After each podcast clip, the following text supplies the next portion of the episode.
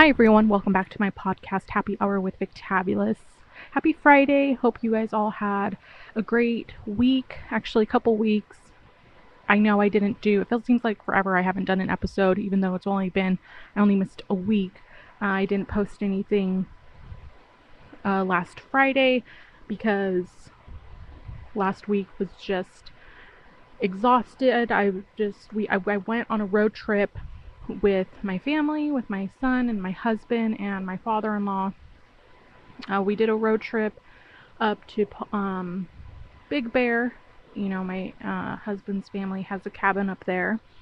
So we decided to go and just get away and just enjoy the fresh air and get some quietness.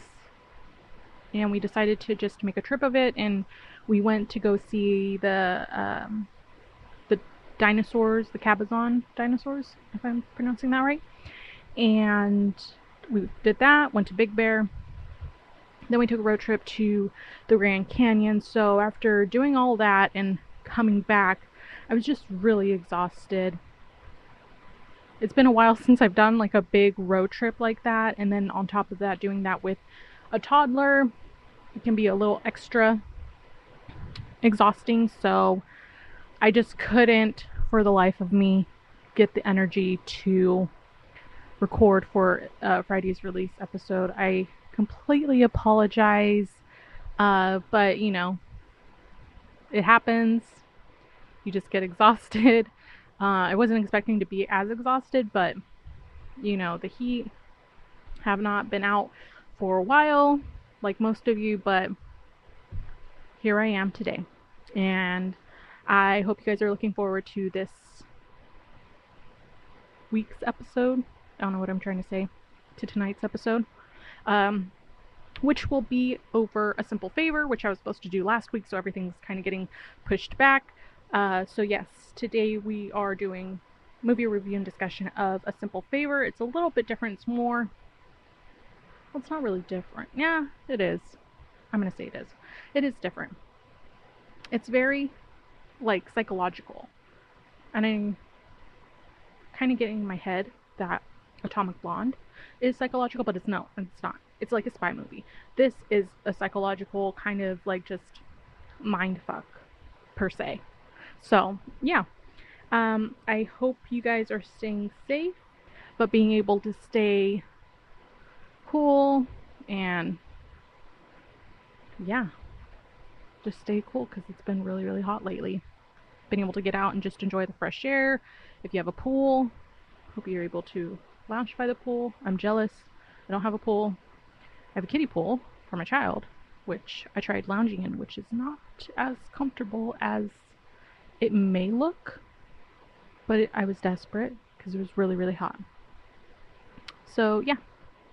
Anyways, um, today's episode is being fueled by a mimosa.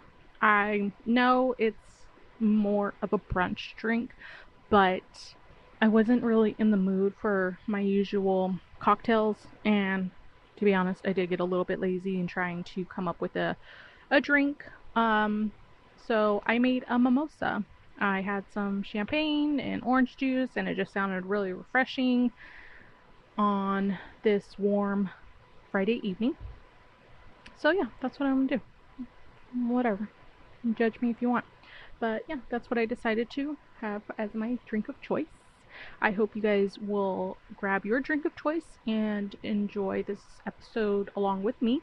Uh, I and I also wanted to touch base on this last episode uh, when I mentioned the my drink that I had that I shared with you, the Mountain Dew and vodka. Hopefully, some of you guys tried it. If not, that's okay. I'm not gonna get hurt by it, but hopefully, it piqued your interest in trying it, and hopefully, you liked it. If not, again, no hard feelings, but hey, you can say you tried something new. But yeah, so let me know if you guys liked it, if you guys tried it at all, even that would be a start. And then if you liked it or not.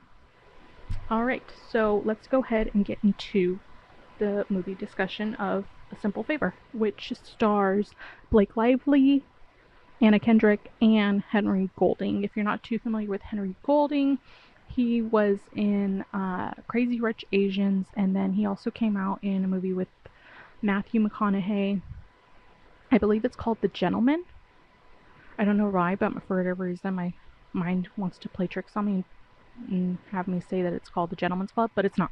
It's The Gentleman uh, with uh, Matthew McConaughey. Uh, uh, oh my god, I'm drawing up the brain fart. Oh my gosh. Okay, I got it. I got it. I got it. Okay, so Matthew McConaughey, Charlie Hunnam, Colin Farrell, Hugh Grant, Michelle Dockery from Downton Abbey, and a few others, but you know, that's just a handful of the A-list actors who um, are in that movie, which is really, really good. I recommend you see that. Uh, maybe I'll do a re- movie review and discussion on that sometime down the road, but that's where Henry Golding, if you haven't, if the face or if the name sounds familiar or the face looks familiar when, if, when and if you've seen this movie, that's the other movies that he's been in. All right.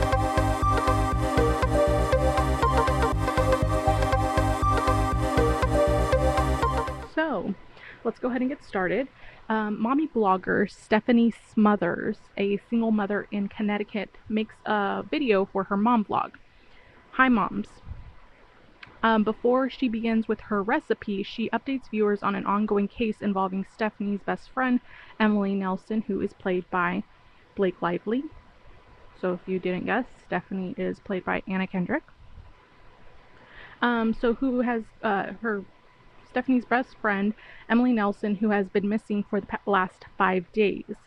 Stephanie is overcome with emotion before composing herself to give new viewers a recap on what has happened. Uh, Stephanie admits she has not known Emily that long and met her at their son's kindergarten recently. Stephanie is always volunteering and contributing to Miles' class to the point where some other parents, like Darren, Sonia, and Stacy, think Stephanie is making them look bad. Uh, the other parents discuss their jealousy over Emily, who works in New York City for a major fashion brand as a public relations manager. After school, Miles wants to have a play date with his friend Nikki, who's Emily's son. Uh, Stephanie first meets the sophisticated Emily when she goes to pick up um, pick Nikki up and the boys pestering, Emily agrees, or at the boys pestering, Emily eventually agrees to the play date and invites Stephanie to come over for drinks.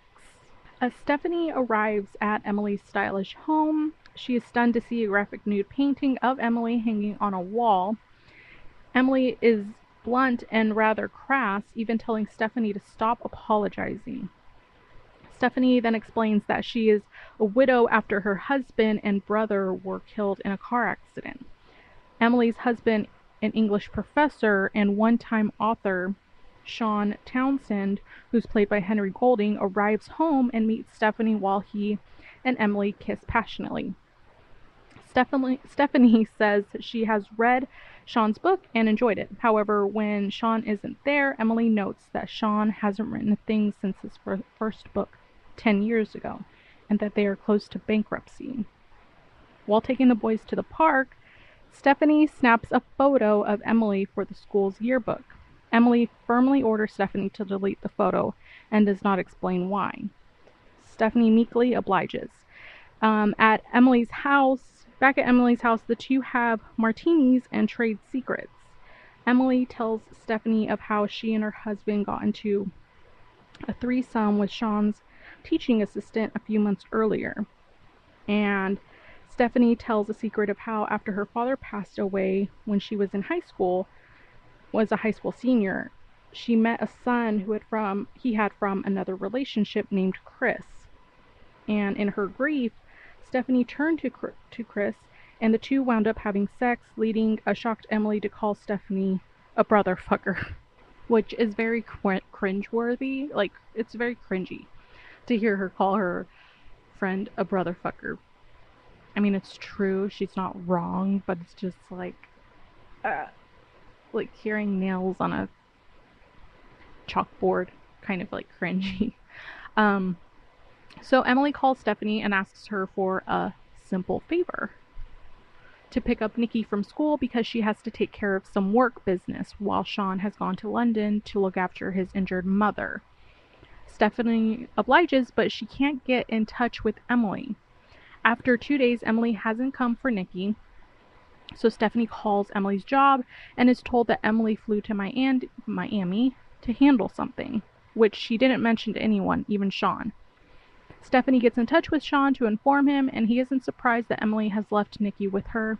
He says that when Emily knows Nikki is with someone taking care of him, she will disappear for a few days. So he returns home the next day for Nikki, and when Stephanie tells him that her assistant is unable to get in touch with Emily either, they speak to the police about Emily, who has been gone for three days now. The police imply that she has left on her own because of marital troubles, and Sean later tells Stephanie that Emily deleted Facebook accounts when he posted a photo of her. So it's all quickly becoming very shady that Emily is hiding something or from someone. Just have, don't know what it is yet. But keep listening because it will come out. So, anyways, Stephanie takes it upon herself to find out what happened to Emily. So she goes to Emily's work in New York City and meets her overbearing boss, designer Dennis Nylon um, who rudely dismisses Stephanie's concerns and insults her outfit. Stephanie manages to sneak into Emily's office and find a black and white photocopy of an unflattering photo of Emily with a gotta have faith quote or just gotta have faith written on it. Stephanie is spotted on her way out of the office and Dennis threatens her, but Stephanie remembers hearing Emily speaking brashly to Dennis, and Stephanie hits back with some sass of her own to get Dennis to back off. Which it works. Uh, Stephanie then uses the photo of Emily to make missing flyers. Detective Somerville later visits Sean to inform him that Emily was not on any flights to Miami, but that she rented a car from LaGuardia Airport the day she disappeared. Back at home, Stephanie wraps up her original video posted after Emily had been missing for five days, updating her viewers with details about Emily's rental car.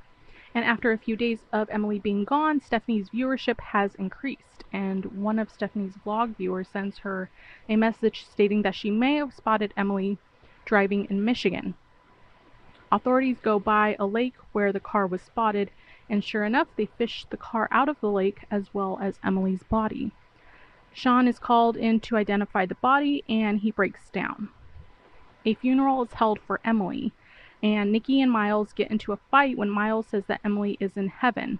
And Nikki yells at Stephanie, claiming that she's trying to be his new mom. And Nick yells at his father that he's a loser, as his mother said. It's pretty harsh, especially for a kid that's in elementary school. Uh, Sean reacts angrily, but Stephanie ably diffuses the situation. And after the reception, Stephanie and Sean console each other, which leads to the two of them having sex. So, if things weren't already complicated with Emily mysteriously vanishing, disappearing, and then coming up dead, and then these two making things more complicated by having sex. Not the best idea, but good thing it's just a movie. Anyways, Stephanie speaks with the detective Somerville and in and is in disbelief when told that Emily's autopsy showed that she's not only had severe liver damage from alcohol abuse, but heroin in her body, and track marks on her arms and between her toes from injecting heroin. She informs him that the couple fought about money like most married couple do, couples do. Detective Somerville also tells her that Sean took out a $4 million life insurance policy on Emily right before she died. Well, that's not suspicious. Uh, Stephanie insists that they are looking in the wrong direction by investigating Sean and that Dennis Nylon is way more suspicious. The detective explains that Nylon contacting them, telling them that Stephanie had more information than she was revealing. Stephanie goes by the college where Sean works and sees him getting very friendly with his attractive young teaching assistant.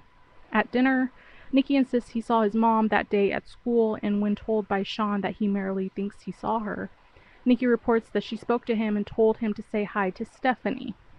That's not creepy. Like, that always makes this whole situation much more creepier when you go through a kid and have them say, like, oh, I saw my supposedly dead mom today, and she told me to tell you that she said hi. Like, no, fucking creepy. Leave the kids out of it, but whatever. Um, so, growing suspicious, Emily asks Sean about. I'm sorry, Stephanie. Stephanie goes, she asks Sean about the life insurance, which Sean says was Emily's idea after learning that Stephanie lives off of her husband's insurance. So they were thinking about Nicky in case something happened to either of them. He also tells Stephanie a story about the ring that was found on Emily's finger, which belonged to his mother and was the only piece of jewelry she cared about. And although Emily claimed that she had given it to her and wanted Emily to have it, Emily, in fact, did steal it while visiting his mother in London. Uh, the ring disappeared, and on the plane ride back to New York, Emily announced that she had found it. What a quinkadink. A relieved Sean is shocked when Emily reveals she has no intention of giving it back and actually stole it, and that there was no point for his mother to take such a beautiful ring to the grave. She tells him to choose her or his mother, and they would later go into the airplane bathroom where Nicky was conceived. When Stephanie tells him she knows about his threesome, he tells her that Emily was a pathological liar and that it never happened. My goodness, what a web of lies. Shortly after, Sean convinces Stephanie to move in. My goodness, geez, have some respect and wait a while. Why don't you? But whatever. Okay. After Stephanie empties Emily's clothes from her large walk in closet, she is startled to see all of Emily's items suddenly return to their same spots. That's really creepy. Stephanie begins to believe that Emily is a spirit who is worried about being replaced. no, not a spirit. Uh, while she is driving the boys home from school, Nicky gives Stephanie an envelope that he says is from Emily. Stephanie opens it and finds a picture of Stephanie with her family and Chris with brotherfucker written on it. Oh my gosh.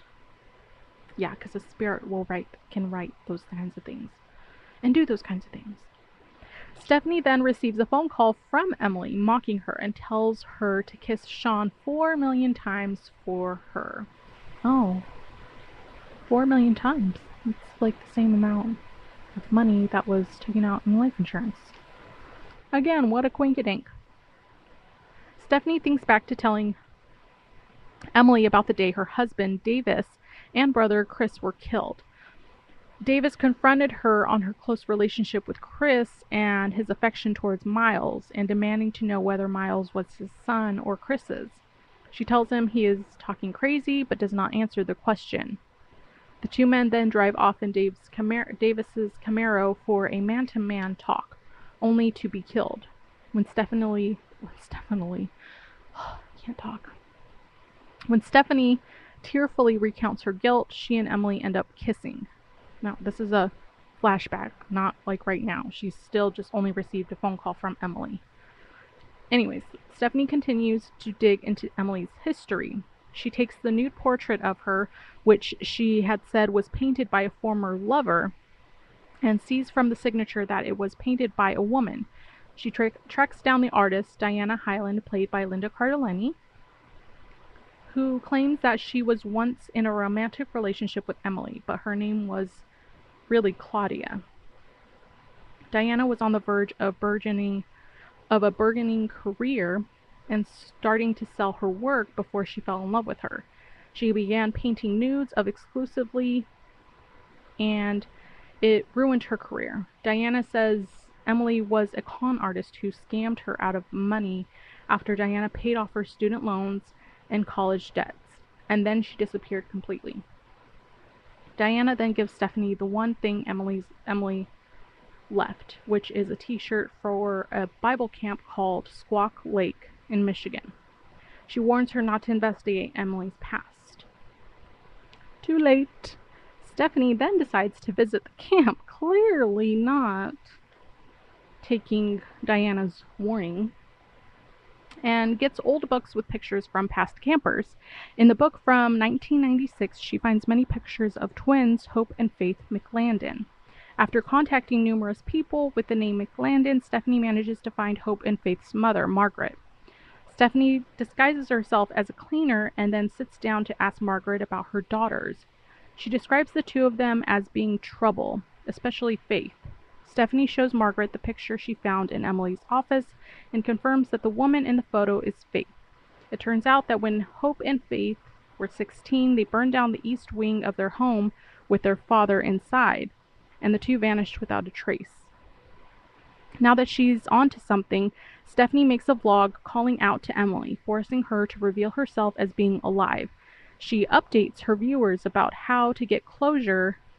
She went to Michigan to find out all about Emily's life, sharing photos from the Bible camp.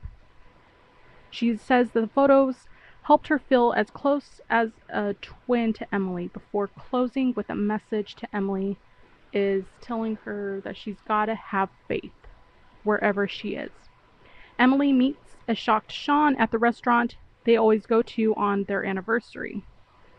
Emily expresses her disdain that Sean had sex with Stephanie in their home and appears to threaten Sean with a gun, only to pull the trigger and reveal the gun wasn't loaded. She's fucking crazy. Emily then meets Stephanie in the cemetery by her own grave. Emily tells Stephanie her side of the story, although a flashback reveals that Emily isn't sane. Emily, who is really Hope, and her twin sister Faith burned down the east wing of their house with their father inside because he abusive. She knew that she was actually a trit, but their sister Charity was a stillborn. After the fire, they ran away from home and planned to meet up elsewhere, but Faith never showed up.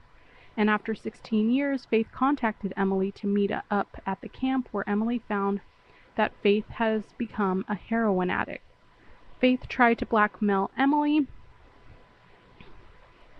and Emily drowned her in the lake and used her body to be found so that Sean and Nikki can get the life insurance money since they were broke. Back in the present, despite Emily stating that Faith's death was a suicide, Stephanie knows it was murder. Emily then accuses Stephanie of not being fully honest regarding her relationship with Chris, implying that he is Miles' real father. And a flashback shows that Stephanie's husband Davis was also suspicious as well, and that he took Chris on the car ride that ended their lives. Additionally, Emily, Emily plays a recording of her conversation with Sean in the restaurant where he says that Stephanie meant nothing to him and that he thought of Emily during sex. Well, that's just disgusting. Stephanie then brings in an insurance lawyer who tells Sean that since it was discovered that Emily had a twin, the insurance company is hesitant to pay in full in the full amount, especially since it is a large amount of money. Well, no fucking shit. God. Emily steals a wrench and tosses it into the air so that it hits her right in the eye. She walks into the police station to make it look like Sean beat her and forced her to fake her death as part of a scheme to frame Sean for insurance fraud.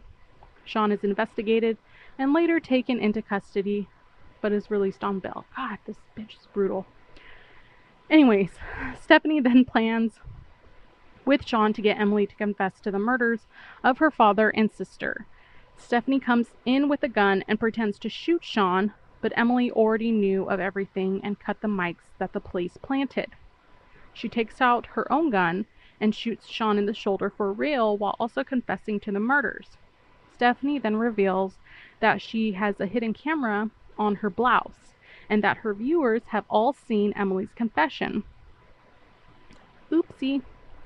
Emily attempts to escape as Stephanie goes after her. Emily draws her gun on Stephanie, but she gets slammed by a car driven by Darren, one of the volunteer parents. Moments later, the police arrive to arrest Emily. Six months later, Stephanie's vlog has hit 1 million viewers. She continues to provide re- uh, God, recipes, recipes and home remedies and is now investigating cold cases. The ending text states that Stephanie's blog continues to bring in viewers, while she has also started a detective agency and has helped the police solve at least 30 cases. Sean has written another successful book and has gotten a job working at another university. and he still lives with Nikki. Emily has been sentenced, sentenced to 20 years in prison, but she has adjusted to prison life nicely as she is seen playing basketball with her fellow inmates. Home sweet home. This is surprisingly quite a happy ending for such a fucked up movie. Like, uh, Emily, she's in prison, but she seems very, like, like I just mentioned, she's very content, she's adjusted well, she's in her element. And then, what's his name? Sean and his son have started a new life, a new chapter in another town, state, wherever they are. And Stephanie is solving cases. She's become quite the investigator, the handy investigator. If this movie hasn't proved, or the, the movie hasn't proven that. Um, but yeah, so that is a simple favor. It's a bit of a short summary, but I mean, it pretty much highlights everything that happened, all the crazy shit, all the fucked up shit. Their friendship wasn't even a friendship, it was just toxic. Like, Emily knew she needed a friend, but kind of manipulated slash bullied her into, I don't know, coming back for more. I don't know. It's weird. So, yeah, that is a simple favor. It's very fucked up, simple favor. How it just unfolded a whole bunch of shitty shit. I'm surprised only one person like died, which was the twin, Faith. Out of all this crazy conspiracy, hit mystery, sneaking around type of shit, I would have thought at least somebody else would have died. But no. But yeah, so I hope you guys enjoyed this. Um, I'm gonna do a little kind of trivia you know, behind the scenes kind of information, like I mentioned before a few episodes back, that I was going to do. So let's go ahead and do that right now.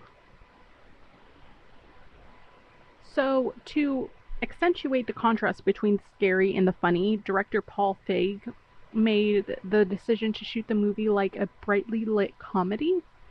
Um, he goes on to say that thrilling things happen in the daylight rather than in a darkly lit room or rooms.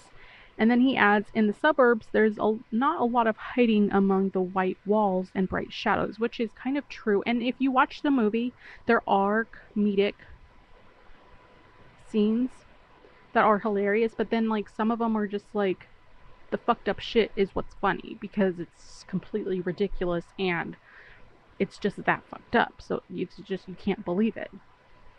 But I'm sure that stuff really does ha- does happen in the real world as does everything else. Anyways, um, Anna, Anna, oh my god, I can't talk. Anna Kendrick, think who played Stephanie, she thinks that many women will be able to relate to Stephanie and Emily's lives or Emily's friendship because Stephanie always wanted validation from Emily.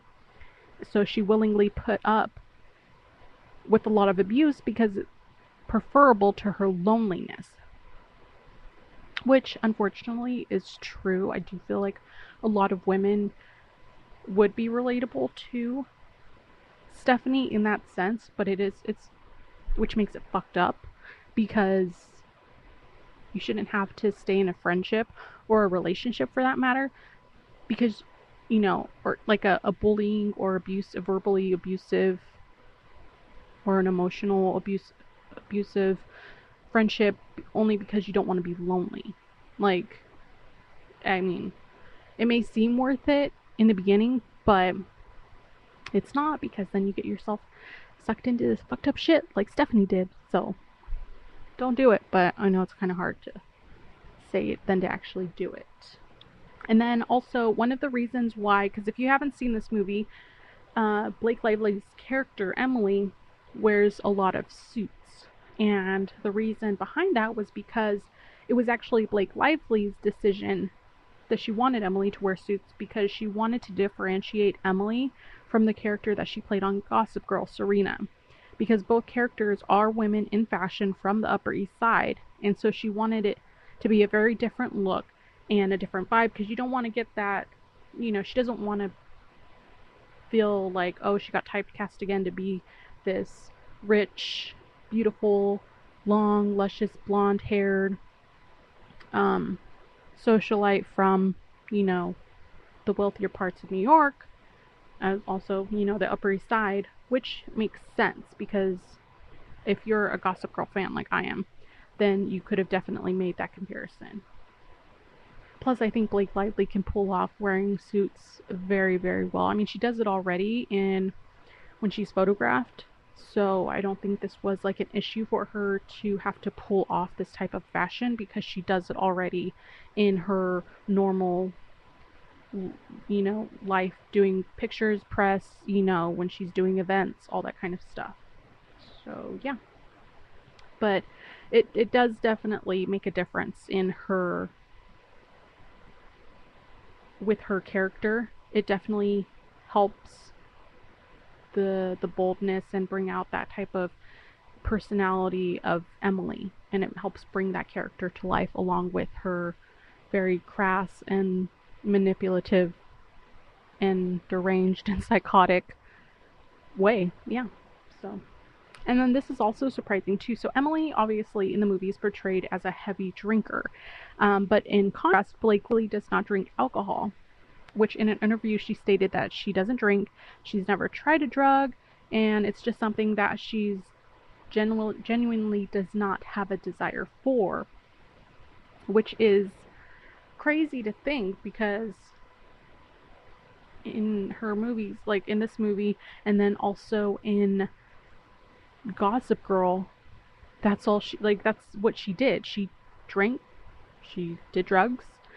The same thing is portrayed in this character. She's making martinis. She does a really, really good job. Like, I don't know how hard it is for people who don't drink to per- to pretend to be alcoholics or to pretend to portray uh, to pretend to be drinking or intoxicated and stuff, but she did a really good job. This is a fact that I didn't even know, which I think is very not inspiring, but like very makes me in awe of her any like like she can't get any more perfect and then she says this and it's like, "Oh, okay. Well, that's nice. Just makes her even more perfect, but whatever. And one more kind of, you know, fun fact about this movie is that in, in order to help promote A Simple Favor at CinemaCon in 2018, Blake Lively demonstrated how to make the, a perfect martini stage, which is pretty cool um, because that's what she does in the movie. They really kind of like give her that scene to where you know she full on makes a martini drink. And it kind of shows her just doing it just focuses on the glass in her hands and how she just kind of does this movement. Like it's just so fluid and smooth on how she goes about making this martini drink and i mean i've never had a martini before i think I don't know, I'm just afraid that it requires a specific kind of taste palate that I don't not sure I acquire, but you never know. And she just makes it look really, really delicious and refreshing. So, yeah, that is that.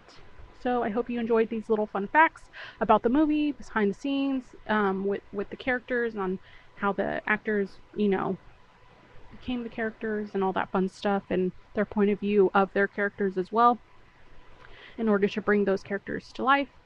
And so uh, I hope you guys have a really good rest of your weekend, staying safe, but having fun as well. And next week's episode is going to be a movie review discussion on a classic that my husband, then boyfriend at the time, introduced me to. Hold on, let me bring it up so I don't ruin the name.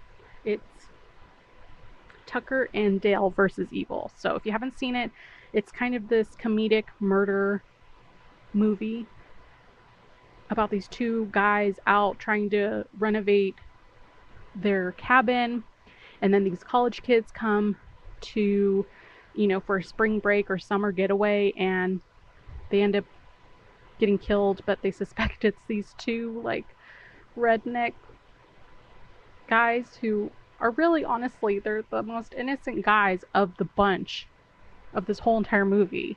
But yet these circumstance they get put in these circumstances in these situations to where they're the ones made to look like the creepy backwoods murderer. So if you haven't seen it go watch it. It's hilarious. And if you have then i hope you're looking forward to this movie review and discussion. Um, again i'm really excited to do it and i hope you guys are too. So hope you enjoyed this movie review and discussion episode and i will talk to you guys next time. Bye.